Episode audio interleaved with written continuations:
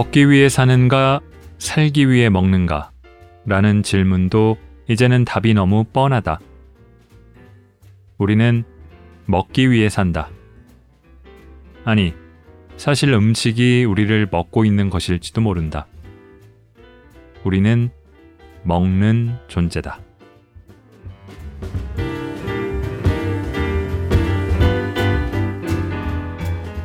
골라듣는 뉴스룸 책 읽는 순간 북적북적입니다. 저는 심영구 기자입니다.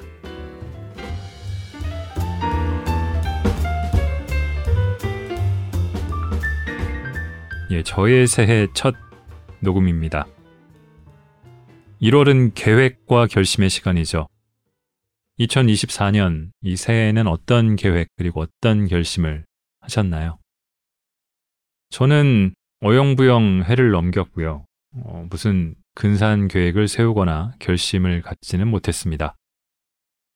너무 늦기 전에 이 2024년이 아주 익숙해지기 전에 해야지 하는 마음을 먹고 있습니다. 아주 큰 비밀은 아니지만 그래도 알리지 않고 조용히 간헐적 단식을 좀 제대로 앱까지 사서 시작을 했고요. 가끔 실패하고 있고요.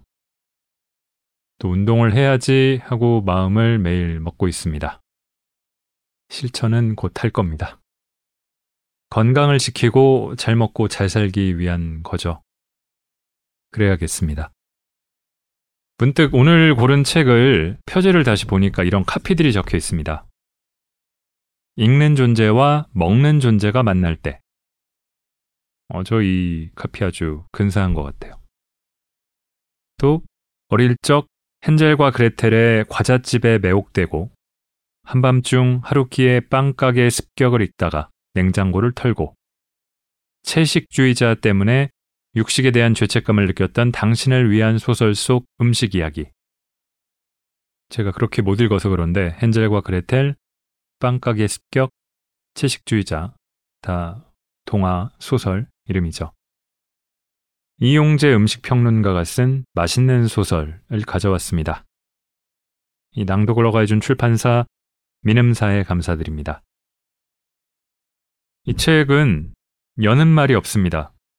바로 들어가는 직구형 책입니다. 제목엔 소설이라고 되어 있지만 소설은 아니고요. 소설 속 음식 그리고 먹는 존재에 대한 탐구를 담고 있습니다. 쭉 읽어보니까 제가 읽어본 소설이 절반쯤 되고요. 이름과 내용은 알지만 읽지는 않았던 책들도 뭐 그 절반 중에 어느 정도 있네요. 몰랐던 책도 있고요. 저도 먹는 걸 좋아하고 관심도 꽤 많은데 이렇게 파볼 생각은 미처 못했습니다. 책을 읽다 보면 늘 그런 생각을 하게 되는데요. 다른 많은 것들과 함께 그게 음식 평론가이자 작가와 저 같은 일반 독자의 차이 같기도 합니다. 우선 이 작은 아씨들과 절인 레몬의 진실, 그리고 오이 먹는 이야기 혹은 10개의 키워드, 여기를 발췌해서 먼저 읽겠습니다.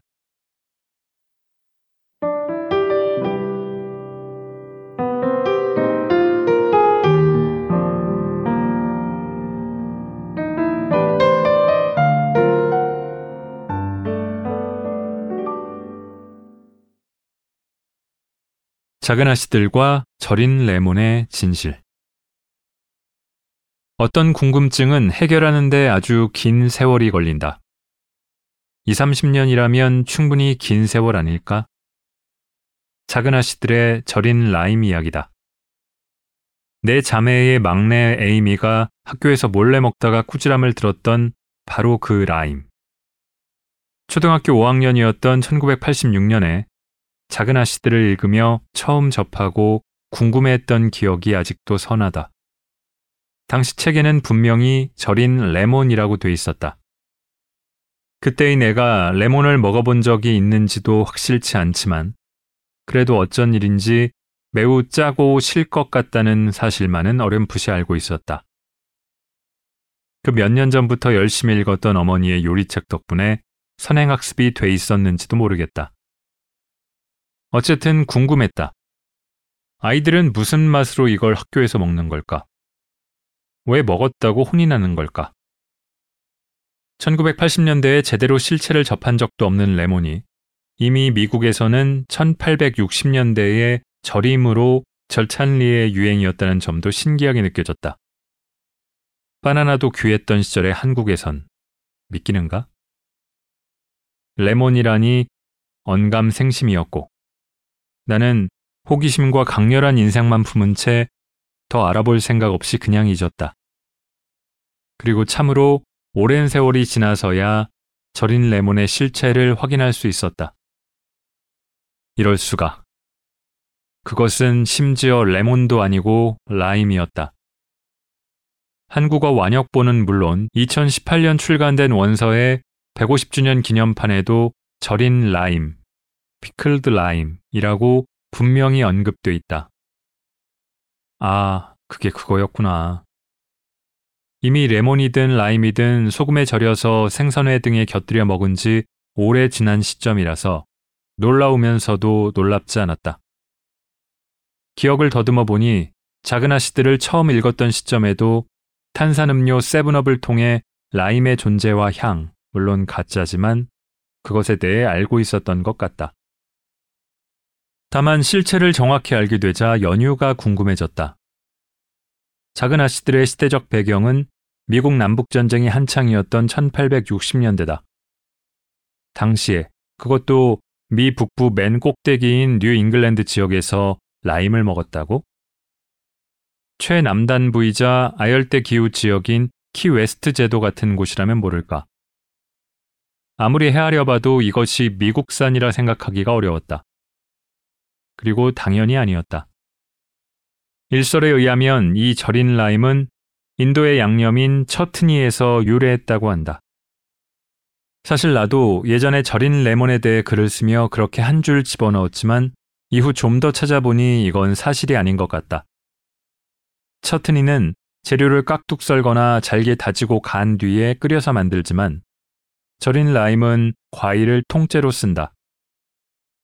라임 처트니가 분명 존재하긴 하지만 조리법만 놓고 보면 잼에 더 가깝고 사실은 처트니라는 음식 자체가 그렇다. 따라서 절임과 처트니는 비슷한 구석은 있지만 쓰임새가 다른 별개의 음식이라고 여겨야 맞겠다. 실제로 두 음식은 발생지도 다르다. 작은 아씨들의 절인 라임에 대해서는 이미 활발한 연구가 이루어져 있다. 요리 연구가 린다 지드리치가 쓴 절임의 즐거움에 의하면 에이미가 푹 빠진 절인 라임은 서인도 제도, 즉 카리브해에서 건너온 것이다. 카리브해라면 인도에 비해 미국과의 거리가 가깝다는 점에서 좀 더 신빙성 있게 들린다. 저장식품이라는 데서 알 수 있듯 라임은 아예 현지에서 소금물, 그도 아니면 바닷물에 절여 나무통에 담긴 채로 수입되었다고 한다. 그 과정에서 너무 쉽게 예상할 수 있듯이 노예 노동력이 동원되었다는 점이 좀 아이러니하다. 에이미를 포함한 내 아씨들의 아버지가 바로 노예 해방을 위해 남군과 싸우다 부상을 입고 후송되기까지 했기 때문이다. 이렇게 수입된 절인 라임은 사탕가게의 유리병에 담겨 계산대에서 낱개로 팔렸고 아예 나무통 단위로 구입하는 가정도 있었다. 라임은 소금에 절여졌으니 당연히 생과일로 분류되지 않았고 관세가 낮게 매겨져 가격도 쌌다. 덕분에 절인 라임은 어린 에이미도 한 번에 두 다스, 즉 24개나 살 수 있을 만큼 쌌다. 미 국회에서는 생과일로 분류해서 높은 관세를 매기고 싶어 했지만 이를 시도할 때마다 저항에 부딪히곤 했다. 윌리엄 브렉스낙스라는 수입업자는 절인 라임을 아예 이도 저도 아닌 별도의 범주로 분류하자고 청원을 내기도 했다. 미국 전역을 놓고 보면 일부에 지나지 않는 보스턴과 그 일대의 뉴 잉글랜드 지방에서만 그것도 어린 여자아이들을 중심으로 인기가 많으니 어차피 생라임의 수요엔 영향을 미치지 않을 것이라는 논리였다. 그런 논의가 진행되는 가운데 아무것도 모르는 아이들은 절인 라임을 무지로 씹고 핥아대서 골칫거리였다고 한다. 그래서 에이미의 라임도 발각, 이라고 하기엔 책상 위에 너무 버젓이 올려놓았지만 발각되어 창밖으로 내던져졌고 결국 에이미가 학교를 그만두는 원인이 돼버렸다. 이렇게 오랜 세월이 흐른 후에 절인 레몬의 궁금증을 해결하고 나니 허탈한 한편 가벼운 분노가 솟았다. 왜 라임이 아니고 레몬이라고 번역한 거죠? 일견 이해가 가는 구석도 있다. 레몬조차도 익숙하지 않은 시대였으니 라임은 더더욱 멀게 느껴질 수 있다. 번역자마저 그게 뭔지 잘 몰랐을 가능성도 있다. 아니면 동화 꼬마 검둥이 삼보처럼 중역을 하면서 원전이 일본에서 한번 현지화를 거쳤을 수도 있다. 하지만 레몬과 라임은 엄연히 다르다. 무엇보다 라임은 레몬에 비해 당 함유량이 좀 더 높아서 덜 시고 향도 훨씬 더 화사하고 달콤하다. 그래서 대체로 둘은 호환 가능한 식재료가 아니다. 음식 평론가 입장에서는 당연히 둘 다 너무나도 사랑스러운 시트러스류이자 냉장고 안에 붙박이인데 정말 하나만 골라야 한다면 라임의 손을 들고 싶다. 이는 레몬에 비해 국내 진입이 너무 늦어버린 라임의 기구한 팔자도 고려한 결정이다. 나의 작은 아씨들 시대인 1980년대 이후 레몬은 한식인 해파리 냉채에 쓰일 정도로 확실히 자리를 잡았다. 동네 마트에서도 살 수 있을 정도로 대중화되었다. 하지만 라임은 병충해 우려 탓에 무려 2013년경이 돼서야 생과일로 수입이 가능해졌다. 참으로 오랜 세월 기다린 끝에 레몬의 뒤를 따르게 된 셈이다. 그리고 우리는 그 세월 동안 그냥 레몬이나 생생한 왁과 향은 다 날아가고 없는 라임즙 등으로 만든 모히또나 Moscow mule 같은 칵테일을 마셔야만 했다. 이런 형편이니 라임으로 내는 제과 제빵 또한 엄두도 내지 못했고 현실은 아직 크게 다르다고 말하기 어렵다. 가끔 시중에서 key lime pie라는 걸 볼 때마다 머리가 복잡해진다. key lime은 수입도 안 되는데 무슨 수로 파이를 만드셨어요? 뭐 답은 안다. 그냥 라임을 쓰고 입을 닦는 수로 만들었겠지. key lime은 일반적인 Persian lime에 비해 크기는 작되 향과 신맛은 더 강해서 엄밀히 말하면 대체 가능한 재료가 아니다. 다만 key lime이 원체 그리 일반적이지는 않기에 많은 이들이 Persian lime으로 만들고 그냥 key lime pie라고 부르는 게 현실이라. 작가 해밍웨이가 살았던 걸로 유명한 키 웨스트 제도 같은 데서 자란 라임으로 만든 key lime pie는 그곳의 명물이기도 하다. 달고 진한 연유와 계란 노른자, 라임즙과 과일에서 갈아낸 겉껍질을 써서 파이를 만들고 계란 흰자를 거품기로 휘저은 머랭을 듬뿍 올린 뒤 토치로 지져 맛을 내 완성한다. 이렇게 토치로 머랭을 지지면 표면에 물방울이 송글송글 맺히는데 이를 눈물이라 일컫는다.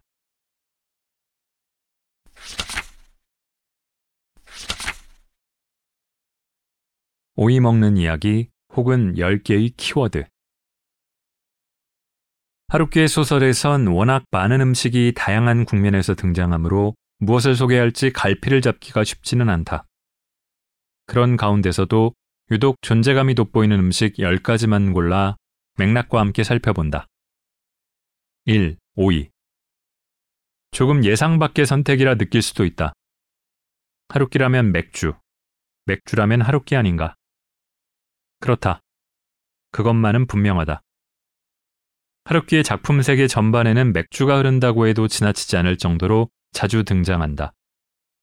데뷔작 바람의 노래를 들어라만 봐도 나와 쥐가 맥주를 마시는 장면이 무려 56번이나 등장한다. 한술 더 떠서 쥐는 맥주를 야구의 원아웃 1루 더블 플레이에 비유하며 예찬한다. 전부 오줌으로 변해서 배출되기 때문에 아무것도 남지 않는다는 것이다. 글쎄, 통풍에 시달리는 이들의 생각은 아마 좀 다를 듯하다. 어쨌든 이처럼 하루키의 소설 세계엔 맥주가 빈번하게 등장하지만 적어도 나는 그 어느 맥주도 딱히 마시고 싶은 생각이 들지 않았다. 읽으면서 나도 등장인물처럼 시원하게 맥주를 꿀꺽꿀꺽 들이키고 싶다는 마음이 안 들었다. 그보다 노르웨이의 숲에 등장하는 오이가 음식으로서 훨씬 더 강렬한 인상을 남긴다. 읽으면서 정말 간절하게 먹고 싶어지고 책을 덮어도 뇌리에서 사라지지 않는다. 초단편 소설집 밤의 거미 원숭이에 실린 한국어판을 위한 서문에서 하루키는 소설의 효용에 대해 언급한다. 노르웨이의 숲을 읽은 일본인 여성이 새벽 4시에 기필코 기숙사에 사는 남자친구를 찾아가서는 벽을 타고 올라가 그의 품에 안겼다는 내용이다. 실제로 사람의 마음과 몸을 움직였으니 소설가로서 보람을 느낀다는 이야기인데 내게는 노르웨이의 숲의 오이가 유일하게 그런 존재였다. 다 읽고 나면 냉장고에서 오이를 꺼내 우적우적 먹고 싶어진다. 지금 이 구절을 쓰면서도 입에 침이 고인다. 하루키의 작품 세계 속에서 먹고 싶은 욕구가 가장 강하게 드는 식재료 혹은 음식이다. 노르웨이의 숲은 회고 형식으로 벌어지는 성장 소설이다. 1982년 보잉 747기 한 대가 함부르크 국제공항에 착륙한다. 탑승하고 있었던 나, 와타나베 토오르는 승무원과 이야기를 나눈 뒤 뭔가를 깨달았는지 글을 쓰기 시작한다. 바로 자신의 10대 후반부터 20대 초반을 관통하는 이야기다.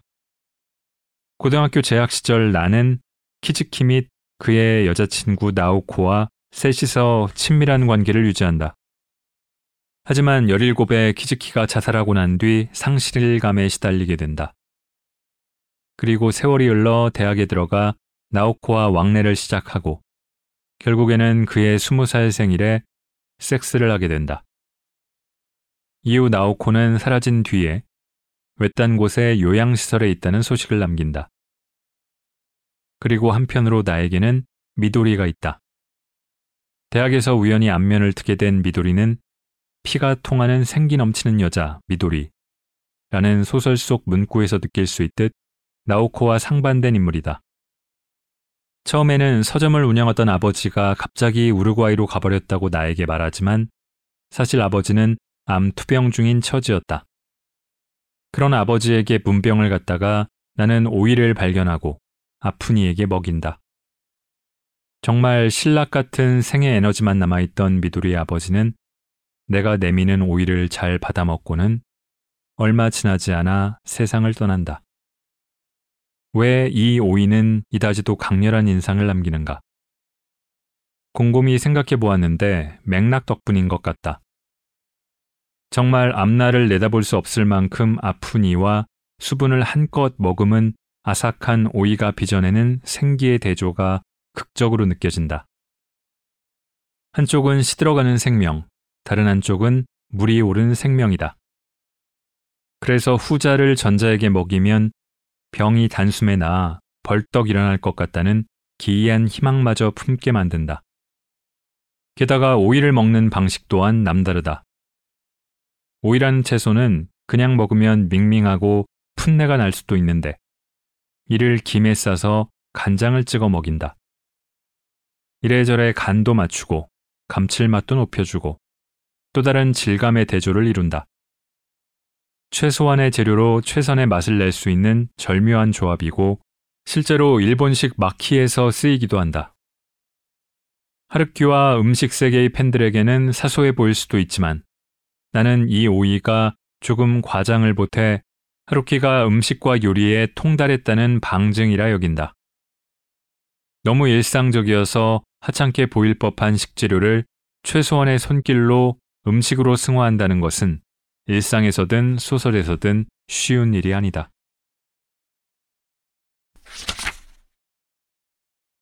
2. 맥주 그리하여 의외였던 첫 번째 음식 오이를 지나 맥주의 차례다. 앞서 하던 이야기를 이어서 해보자. 나는 왜 하루키의 맥주에 그다지 끌리지 않는 걸까? 개인적 차원에서 이제는 그다지 맥주를 그다지 즐겨 마시지 않아서? 어느 정도는 사실이다. 음주의 이력이 근 30년에 접어드는 요즘, 맥주는 나에게 그렇게 매력적인 술이 아니다. 무엇보다 알코올과 수분의 비율이 맞지 않는다고 느낀다.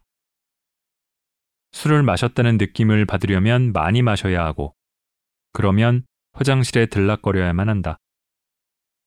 게다가 모든 음식이 그렇지만 많이 마실수록 매력이 떨어진다. 맥주는 계속 마시다 보면 뭘 마시고 있는지도 의식을 못하게 된다.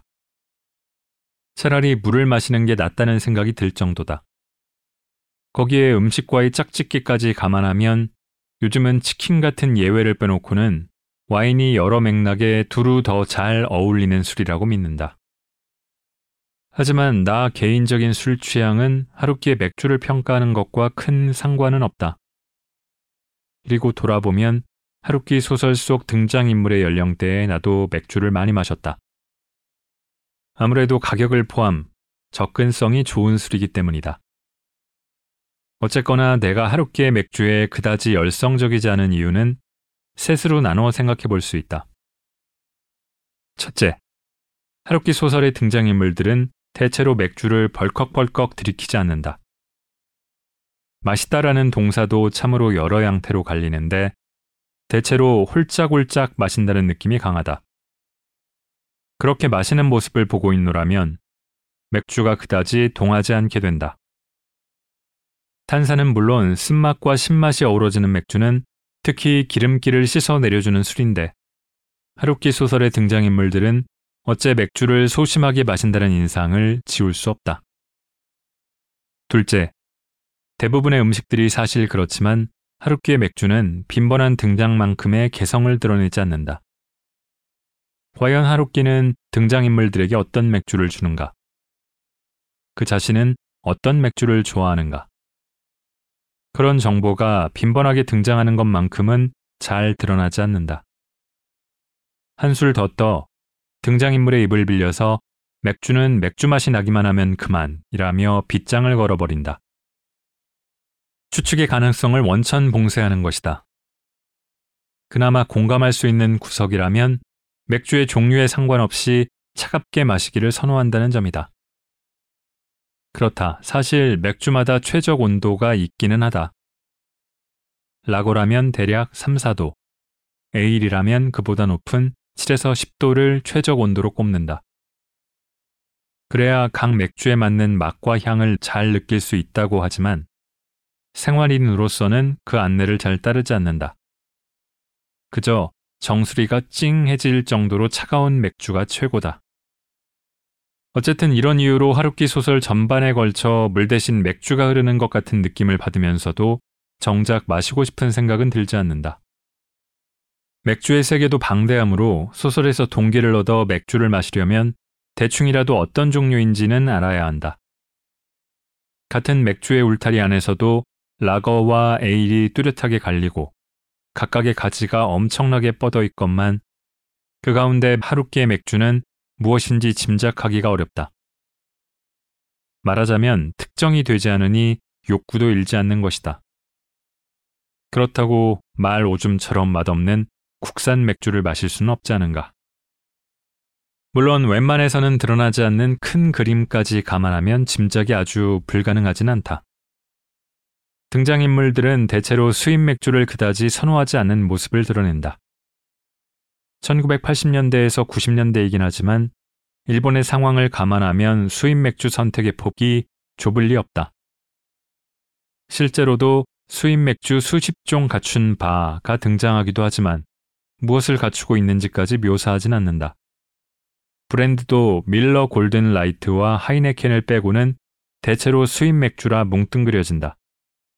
이런 전반적인 설정을 감안하면 하루키의 맥주는 평범한 일본 맥주일 가능성이 매우 높다.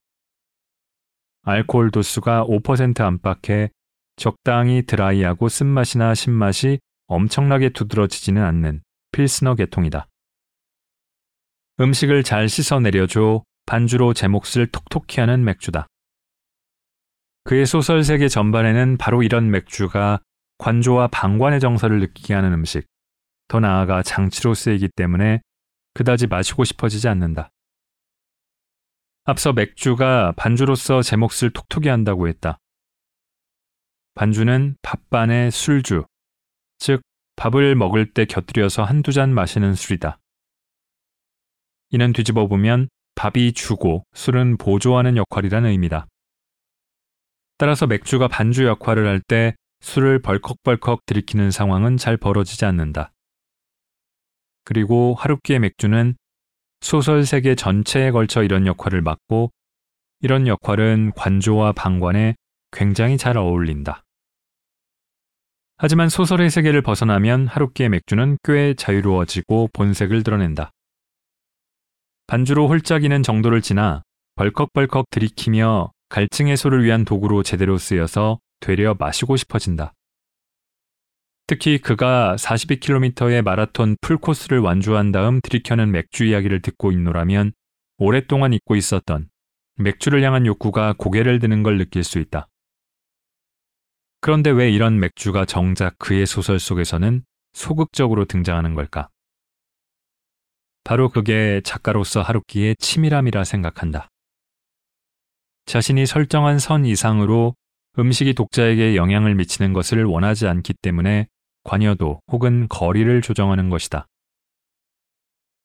장편 소설보다 단편 소설로 주의를 돌리면 음식이 더 의미와 재미있게 쓰이는 경우를 심심치 않게 찾아볼 수 있다.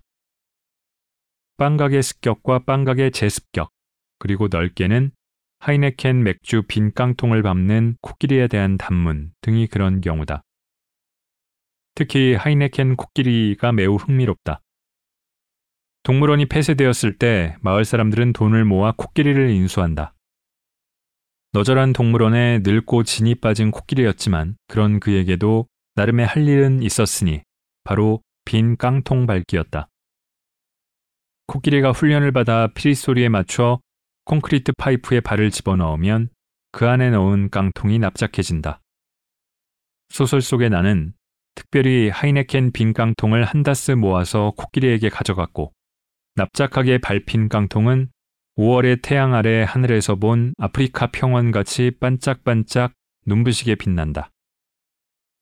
이처럼 장편 소설과 단편 소설, 에세이와 잡문에서 각각 다르게 드러나는 음식의 이야기 및 역할, 그것이 작가로서 하루키의 치밀함을 드러내준다.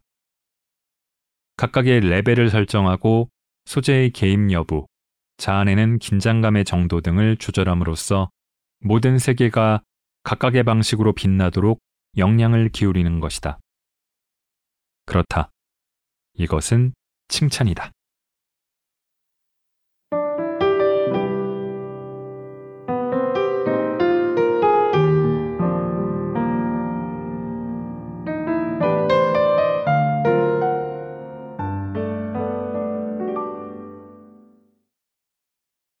저도 작은 아씨들 읽었고 에이미가 학교를 가지 않게 되는 에피소드도 읽었던 기억이 나는데 정작 저런 궁금증은 갖지 않고 지나갔던 것 같네요. 또 코로나가 한창일 때는 집에서 모히또를 만들어 먹으면서 라임을 사다 쓰기도 했는데 그 에이미가 먹었던 게 라임이었다니 이 절인 라임의 맛 저도 좀 궁금해지는데 제가 읽지 않은 부분에 절인 라임 만들기 레시피도 담겨 있습니다. 책을 찾아보시는 분들은 참고하시기 바랍니다. 그리고 무라카미 하루키. 저도 대학 시절에 꽤 읽었고 초기 중기작과 에세이를 후기작보다 더 좋아합니다. 단편들도 좋아하고요. 최근에 나온 장편은 아직 읽지 않았습니다. 잘 손이 안 가더라고요. 집에서 혼자 밥 먹을 때면은 그 하루키 에세이를 꺼내 들고 그 중에 뭐 토끼정이라든지 음식을 맛있게 먹거나 요리하는 장면이 있는 부분을 찾아 읽으면서 밥을 먹었던 기억도 나고요. 제가 이번에는 오이와 맥주만 읽었지만 콘비프, 뭐 위스키, 스파게티, 칵테일 이렇게 10가지에 대해서 하루키의 작품 세계에 못지않게 그가 다룬 음식과 음료, 주로 술이죠. 여기 세계는 넓고 또 여기에 대한 탐구도 꽤 심도가 있습니다. 다른 챕터에 비해서 이 하루키 작품의 식음을 다룬 두 챕터 분량이 특히 긴 것도 그래서일 것 같습니다. 오이 관련해서는 제가 오늘 아침에 읽은 한 기사에서 미국에서 굉장히 냉동 김밥이 히트했다는 얘기가 몇 달 전부터 나왔잖아요. 그 기사 내용을 보니까 미국에 수출하는 김밥에 냉동해서 최대 12개월까지 냉동해서 그리고 바로 전자레인지에서 3분 돌리면 해동 가능하도록 만들기 위해서는 여러 연구를 했는데 특히 필요했던 게 수분을 줄이기 위해서 왜냐면 수분이 많으면은 얼리면은 부피가 커져가지고 김밥의 옆구리가 터지잖아요. 그래서 오이를 빼버렸다. 라는 얘기를 저는 인상적으로 읽었는데, 아, 미국 김밥에는 오이가 없겠구나. 근데 여기서 오이를 이렇게 상찬한 작가나 하루키가 읽으면 알게 되면 실망할 대목이 아닐까. 오이에 수분을 빼서 넣는 방법은 없을까 생각도 잠깐 해보게 됐습니다. 자, 북적북적 준비할 때 제 패턴이 이 오래된 패턴이 이렇습니다. 인상 깊은 단락 하나를 짧게 읽고 제가 뭐 이런저런 뻘 얘기를 좀 하다가 책 속에로 들어가서 골라온 대목을 몇 개 낭독하고 그렇게 넘어가는데 맨 처음에 읽은 대목 기억하시나요? 이제서야 말씀드립니다. 다들 잊으셨을 것 같아서 얘기를 하면 뭐 먹기 위해 사는가 살기 위해 먹는가로 시작한 그 구절이요. 먹기 위해 산다고 하면은 예전에는 너무 1차원적인 느낌이 들었고 또 살기 위해 먹는다라고 하면은 너무 좀 처절하거나 비참한 느낌까지도 드는 감이 없지 않았는데 이 작가의 말처럼 먹는 존재로서 저는 오늘도 점심과 저녁 메뉴가 이 업무 못지않게 아주 중요한 화두인 먹는 존재입니다. 읽는 존재와 먹는 존재가 이렇게 절묘하게 만난 책을 읽는 즐거움, 거기에 맛있는 뭔가를 곁들이면 더욱 배가 되겠죠. 제가 작년에 마지막으로 읽은 책이 사실 이용재 작가의 책이었는데 새첫 책을 또다시 같은 작가의 책으로 골라왔습니다. 고백하자면 원래는 이 맛있는 소설 책을 읽으려다가 아, 최근에 또 내신 게 있을 텐데 하고 찾아보니까 이전 책이 나와서 그 책도 읽어보니까 좋아서 그 책부터 읽은 거였습니다. 이렇게 고백을 드리고요. 먹는 존재 또는 먹는 존재에서 먹는 존재로 라는 챕터를 마지막으로 읽으면서 이번 주 북적북적 마치겠습니다. 들어주신 모든 분들 감사드리고요. 새해에는 아직 세우지 않으셨다면 계획과 결심이 결실을 맺는 해가 됐으면 좋겠습니다. 감사합니다.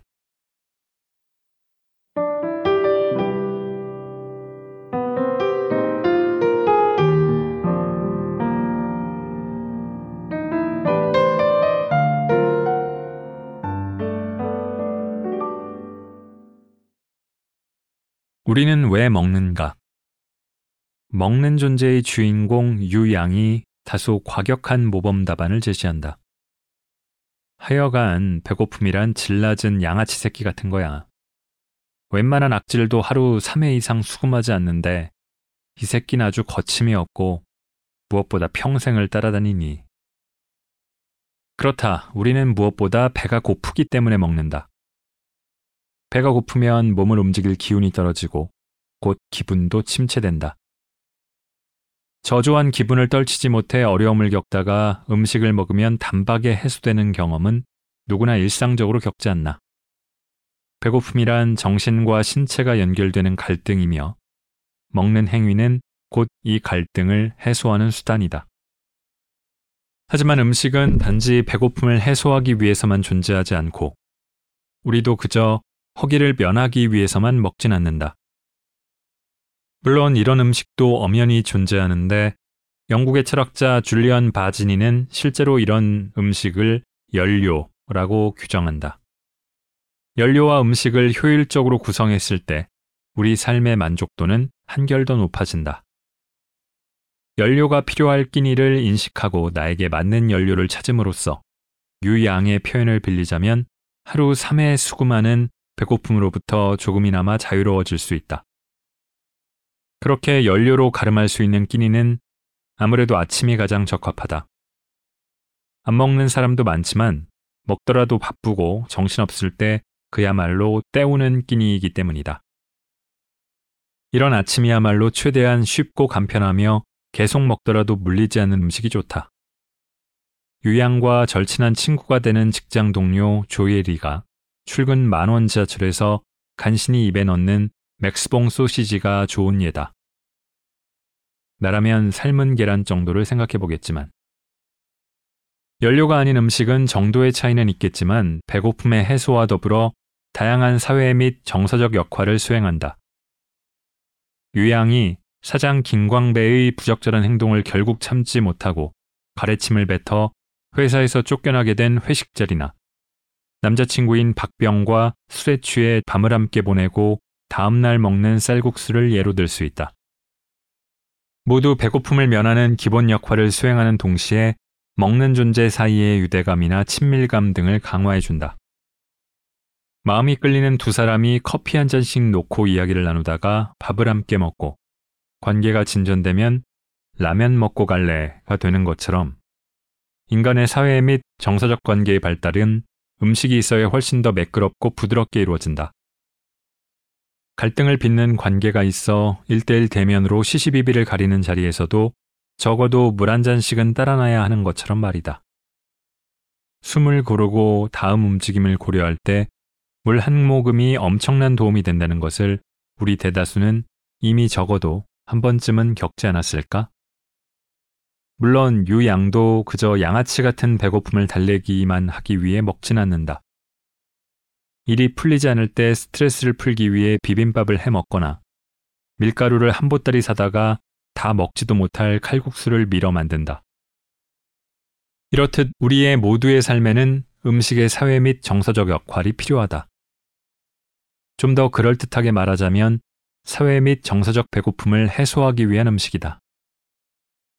이러나 저러나 우리는 먹어야 하기에 먹는 존재다. 비단 육체적인 배고픔만을 해소하기 위해서가 아니라 정신과 신체가 연결되는 온갖 인간사의 국면에서 딸려오는 또 다른 배고픔을 위해 먹는다. 말하자면 먹는 존재의 방점이 찍혀 있다는 말인데 요즘은 국면이 많이 달라 보인다. 먹는의 방점이 찍힌 존재가 등장해 완전히 자리를 잡았다.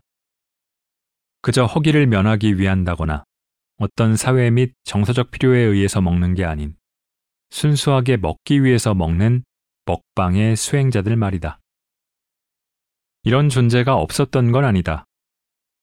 한국에서는 낯설지만 미국과 캐나다, 일본에서는 흥하고 있는 스포츠로서의 먹기다. 경쟁 식사라는 명칭처럼 선수들이 출전해 제한 시간 내에 특정 음식을 얼마나 많이 먹을 수 있는지 경쟁한다. 말하자면 달리기나 역도 등 여느 스포츠처럼 먹기로 경쟁한다는 의미인데 다만 차이가 있다면 그 형국이 그다지 아름답지 않다는 점이다. 무조건 많이 먹는 게 목표이므로 우리가 보통 식사하는 요령으로 먹었다간 이길 수가 없다. 경쟁자들은 자신만의 방법으로 몸을 요동치며 좀 더 빨리, 더 많은 음식을 쑤셔 넣는다. 유튜브에 competitive eating으로 검색해 보시라. 치열하다 못해 숨이 막히는 고통의 몸부림으로 점철된 경쟁의 현장을 생생히 간접 경험할 수 있다. 먹기 대회 가운데 가장 유명한 미국에서 독립 기념일인 7월 4일에 벌어지는 핫도그 먹기 대회를 보자. 빵과 소시지를 각각 1개분씩 먹어야 하나를 온전히 먹은 것으로 쳐준다. 따라서 소시지는 씹어 삼키지만 스펀지에 가까운 조직의 폭신폭신한 빵은 딸려 나오는 탄산음료에 적셔 우겨 넣는다. 그래야 빨리 먹을 수 있기 때문인데 그 모습에 있던 식욕도 사라질 만큼 괴기하고도 징그럽다. 이런 먹기 대회도 궁극적으로는 스포츠이므로 출전자들은 피눈물 나는 노력을 기울인다. 진짜 잘 먹는 이들은 웨이트 트레이닝 등을 통해 근력을 개발하는 동시에 위장을 늘려 준비하는 것이다. 2000년대 중후반에는 이 핫도그 먹기 대회를 통해 일본의 고바야시와 미국의 조이 조스 체스트넛이 상당히 흥미로운 대결 구도를 보여주기도 했다. 고바야시가 2001년에 해성처럼 등장해 2006년까지 6연패를 했으나 2007년 체스트넛에게 1위를 빼앗기고는 이후 이렇다 할 활약을 보여주지 못한 채 서서히 쳤다. 이런 먹기 위한 먹기의 한 갈래가 아프리카 TV나 유튜브 등을 통해 완전히 자리 잡았다. 개인이 얼마든지 매체를 꾸려갈 수 있는 환경이 조성되자 그에 맞춰 또 다른 엔터테인먼트화 된 한국식 먹방 말이다.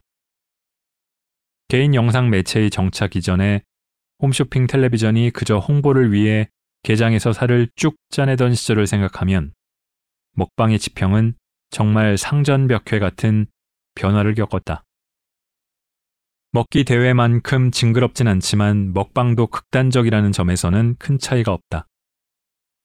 양이든 가지수든 아니면 맛이든 무엇 하나라도 극단적으로 설정해야 사람들이 관심을 가지기 때문이다.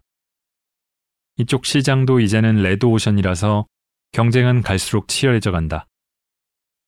고기 수십 인분을 쌓아놓고 소주를 맥주잔에 따라 원샷부터 하거나 라면도 기본으로 다섯 개는 끓여야 그야말로 먹고 들어간다. 이들도 전업으로 먹는 데다가 치열한 경쟁 속에서 살아남기 위해 애를 쓰니 경쟁 식사를 하는 거나 다름없다. 평론가로서 음식은 모름지기 맛을 위해 먹어야 한다는 지론을 품고 살기에 이런 먹방을 보면 참으로 괴롭다. 무엇보다 누군가 먹는 모습을 공공연히 본다는 사실이 그다지 유쾌하지 않다. 인체의 내부, 즉 구강과 점막을 드러내기 때문에 먹는 모습은 남에게 보여주지 않는 거라는 말이 있다. 실제로 최근 세상을 떠난 영국 여왕 엘리자베스 2세는 공식적으로 먹는 모습을 공개하지 않는다고 했다.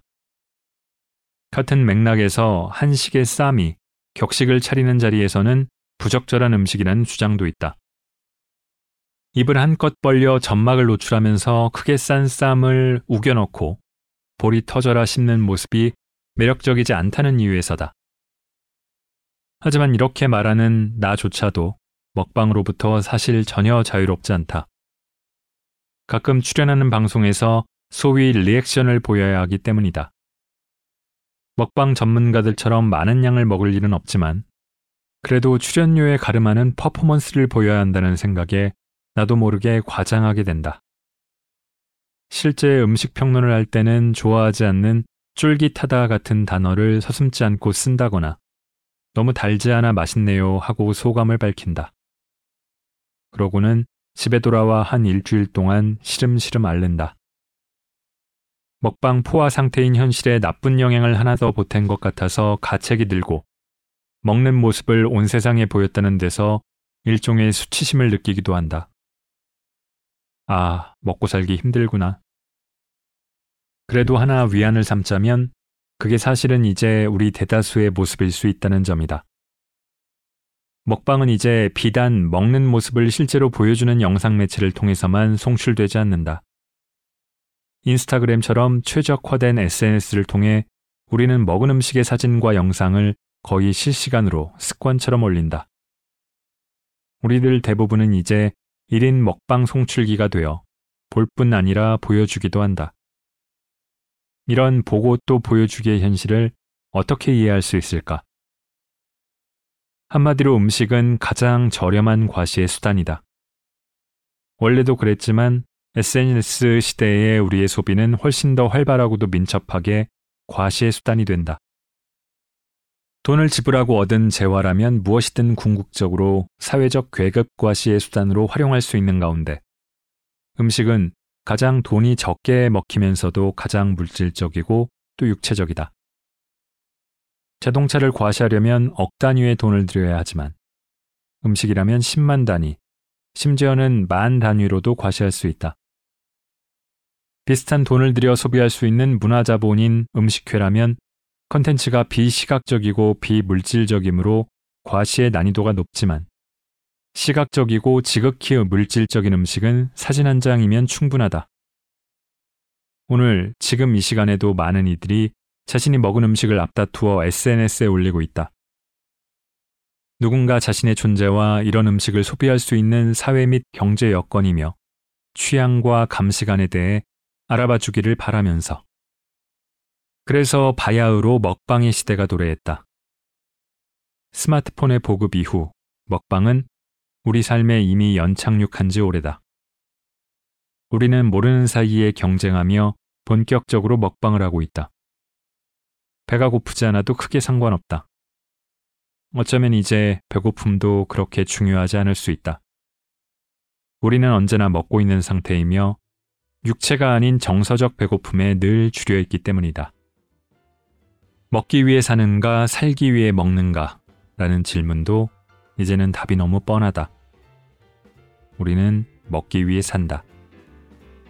아니, 사실 음식이 우리를 먹고 있는 것일지도 모른다. 우리는 먹는 존재다.